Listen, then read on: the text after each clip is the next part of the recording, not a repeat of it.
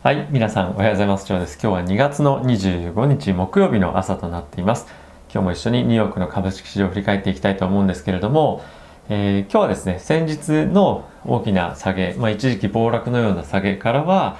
まあ、少しだけ反発をして、え戻ってきているような様子です。まあ、指数全体的にですね、オープンの前から大きく先物で売られるような一面もですね、見られたんですけれども、まあ、ナスダックなんかはま1.5%を超えるような下落から1%という水準までプラス1%という水準まで戻ってきているというような状況となっています。で、小型株非常に強く先日もですね売られていましたけれども今日はですね小型株の日になったかなと思っていますただし、えー、まあ、全体的に今後この小型株の反発というのが続くかどうかっていうのはまあちょっとまだそんなに決めつけない方がいいというか甘く見ない方がいいかなとは個人的には思っています。で、えー、先日もですね同様に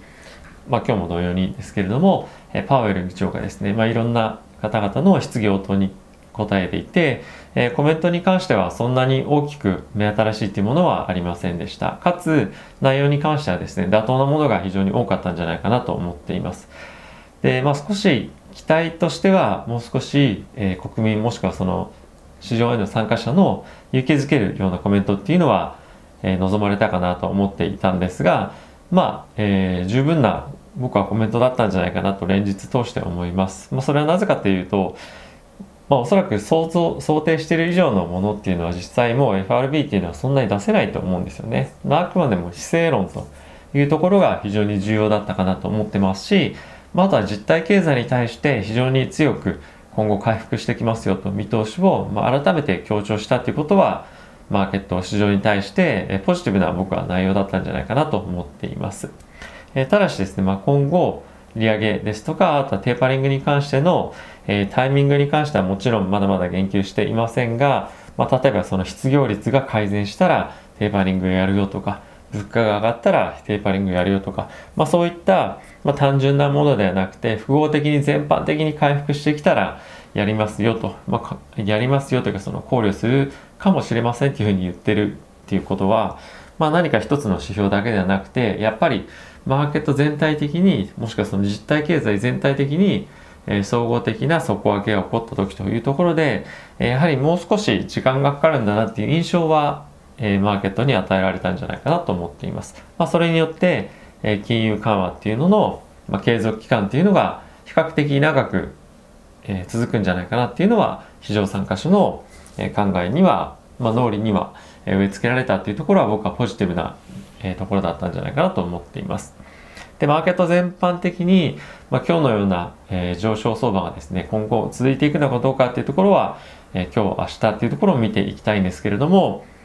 パウエルさんの発言で大きくバツンと跳ねたっていうような、まあ、感じはそこまではないないというようなのは実態として、まあ、実態としてとかその実感としてあるので今後ここから上げていくのに何かもう少しでポジティブなイベントカタリストっていうのは必要なんじゃないかなと個人的には思っています、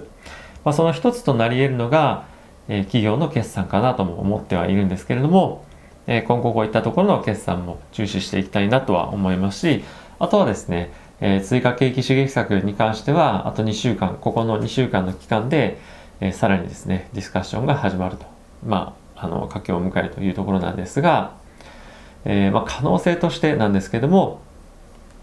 この2週間でまとまらなかった場合に関しては、下落のトレンドっていうのは、まあ、トレンドというか下落一旦するというリスクはあるかもしれないなっていうところは頭に入れておいた方がいいんじゃないかなと思っています。なので、今どちらかというと、まあ、僕の考えですが、マーケットとしては、その追加景気刺激策に対する不透明感というところもあるので、えー、上値は限定的、下値は、えー、ディップになる可能性っていうのはあるかなと思っているんですが、まあ、そこはいい会話に僕はなるんじゃないかなと思ってるので、えー、そういったところでもし下がってくるようであれば、え買いに行こうかなと思ってます。ただし、え今の、局面はですねそんなにあのディップしてきたとしても急ぐっていうよりも、まあ、しっかりと今後上昇上昇していくっていうところのえー、て言うんですか、フローとかっていうのも確認しながらの方がいいかなとは思っています。まあ先日マージンコールの売りとかそういったところもいろんな方面で言われていましたし、まあ、あとはですね、ヘッジファンドの、え、絡んだショートとかっていうのも入ってきていると。特にまあ、アーク関連で入ってきているというところも話が出ているので、えー、警戒感っていうのは持っておいた方がいいんじゃないかなと思っています。で、え、指数一緒に見ていきたいと思うんですけれども、ダウはですね、プラスの1.4%、S&P はプラスの1.1%、ナスダックはプラスの1%、ラッセル2000小型株は2.4%のプラスとなっていました。で、金利に関してなんですけれども、まあ、一時期ですね、えー、1.42%ぐらいまで上昇していたんですけれども、まあ、終わりに関しては1.393%というところで1.4%割り込むところまで下落してきています。まあ、こういったところもですね、株式市場に安心感を与えるような一因だったんじゃないか、一あの、まあ、要因だったんじゃないかなと思っています。で、セクター別で見ていくと引き続きなんですが、やはりですね、原油関連とかエネルギー関連、あとは金融とかコモディティ、そういった銘柄に資金が入ってきているというような状況となっています。あとはですね、GAFAM なんですけども、え、Facebook、Amazon、Apple、まあ、こういったところが、えー、マイナスというふうになっていました。まあ、こういったところもあって、やはりですね、まだまだ、その今回ナスダック上がってますけれども、リバランシングっていうのは継続していくんじゃないかなと僕は思っています。やはりですね、この、えー、まあ、テスラ今日大きく反発してましたけれども、えー、景気敏感株への資金の流れっていうのが、まあ、しっかりと継続してい、えー、くと思いますし、この流れが続いている限りは、しっかりと金融セクターですとか、あとはまエネルギー、えー、コモディティ関連のセクターに大きくマーケットが下がった時でも買いが入っているようであれば、えー、資金が動いていると、まあ、ちゃんとリスクを取りに行っているフローがあるということで、まあ、僕は大きく心配する必要はないんじゃないかなとは思っています。ただし、急ぐ必要っていうのもないんじゃないかなと思ってますね。はい。では、ニュース一緒に見ていきたいと思うんですが、えー、パウエルさんの発言として、えー、また注目しておいた方がいいというようなところについて、えー、さらっていきます。で、えー、今日はですね、会員の金融サービス委員会というところで公聴会が行われて、そこで証言をしました。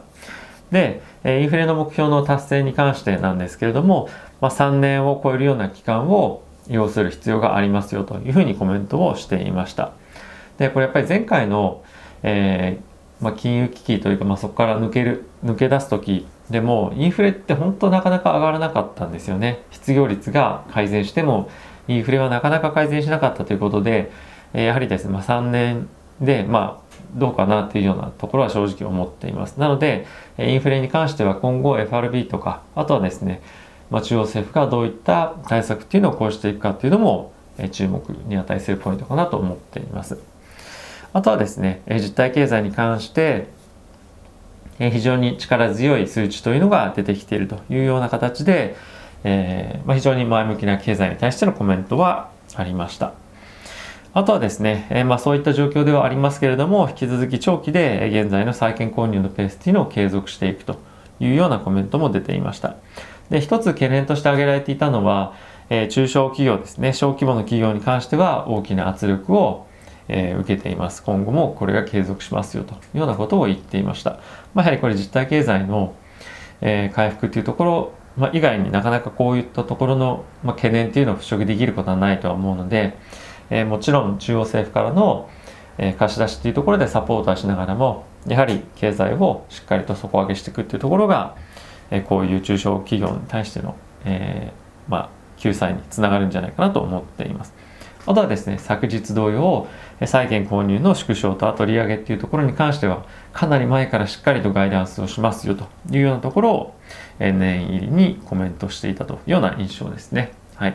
まあ、引き続き年内に関しては、非常に、えー、アウトロックというか、何ですかね、まあ、予測は非常にいいというようなコメントも出ていたので、えー、ある程度コロナが落ち着いてもう来てますし、アフターコロナですとか、まあ、他のアセットもしっかりですね、購入して、まあ、株っていう意味ですね、あのリスク取っていっていいようなタイミングなんじゃないかなと思っています。はい。あとはですね、えジョンソンジョンソンなんですけれども、え今回この承認に対して今どんどん進んでいますよというようなヘッドラインが出ていました。で、中身見ていくと、えっ、ー、とですね、今回このジョンソンジョンソンのワクチンに関しては少し有効性が弱いんじゃないかというふうに言われてはいたものの、まあ、感染を抑制するっていう意味では、まあ、約90%弱の効果があったっていうところもありますし、まあ、あとはですね1回の接種でいいというところとあと冷凍保存の必要がない冷蔵庫で大丈夫ですよというところは非常にですね使い勝手のいいワクチンだというふうな印象ですしあとはですねこのワクチンを受けることで重症化の予防っていうのも85%防げるというところにえなっているので、えー、結局これはかなり使いやすい使われるもしくはその大きな病院では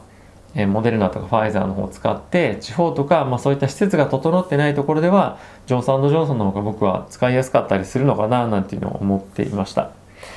えー、そうですね。あの今後、まあ、迅速にこの承認承認に関して向かっていくと思うんですけれどもワクチンが出揃ってくるということで非常に安心感も出てくるんじゃないかなと思っていますあとはですねモデルナなんですけれども現在ですね変異種に対して有効なワクチンをもうすでに作って治験を人間に対して治験を行っていく準備っていうのはできましたというような発表がされていました。まあ、これはですねあの変異種に対してしっかりと対応してきますよという姿勢とあとコメントとして出ていたのはパンデミックが終わるまでこの変異種を追い続けますよといったところで、えー、このワクチンに対しての、まあ、フロントランナー、えーとまあ、リーダーになっていきたいというような、まあ、意思も見受けられたんじゃないかなと思っています。はいまあ、この変異種、おそらく今後もですね、いろんな世界各地で出てくるというふうには思いますので、まあ、こうやってモデルナがですね、先行して開発を進めて、しかももう人に対して使えるまで開発が進んでいるというのは、非常に、えー、心強いニュースだったんじゃないかなと思っています。はい、えー、継続的に、まあ、おそらく今後もリスクテイクの相場になっていくとは思うんですが、えー、目先この1週間2週間は追加景気刺激策追加刺激策のえ競技の、え中でですね引き続き不透明感っていうのはまだ出てくると思うので、まあ、焦らず、えー、っていいんじゃないかなと思っています。ということで、えー、今日も寒いですけれども、えー、皆さん、え元気を出してお仕事に行ってきてください。僕も今日はですねしっかりと仕事、まあ、今日もというか毎日ですけどもしっかり仕事をしていきたいと思います。では皆さん今日もいってらっしゃい。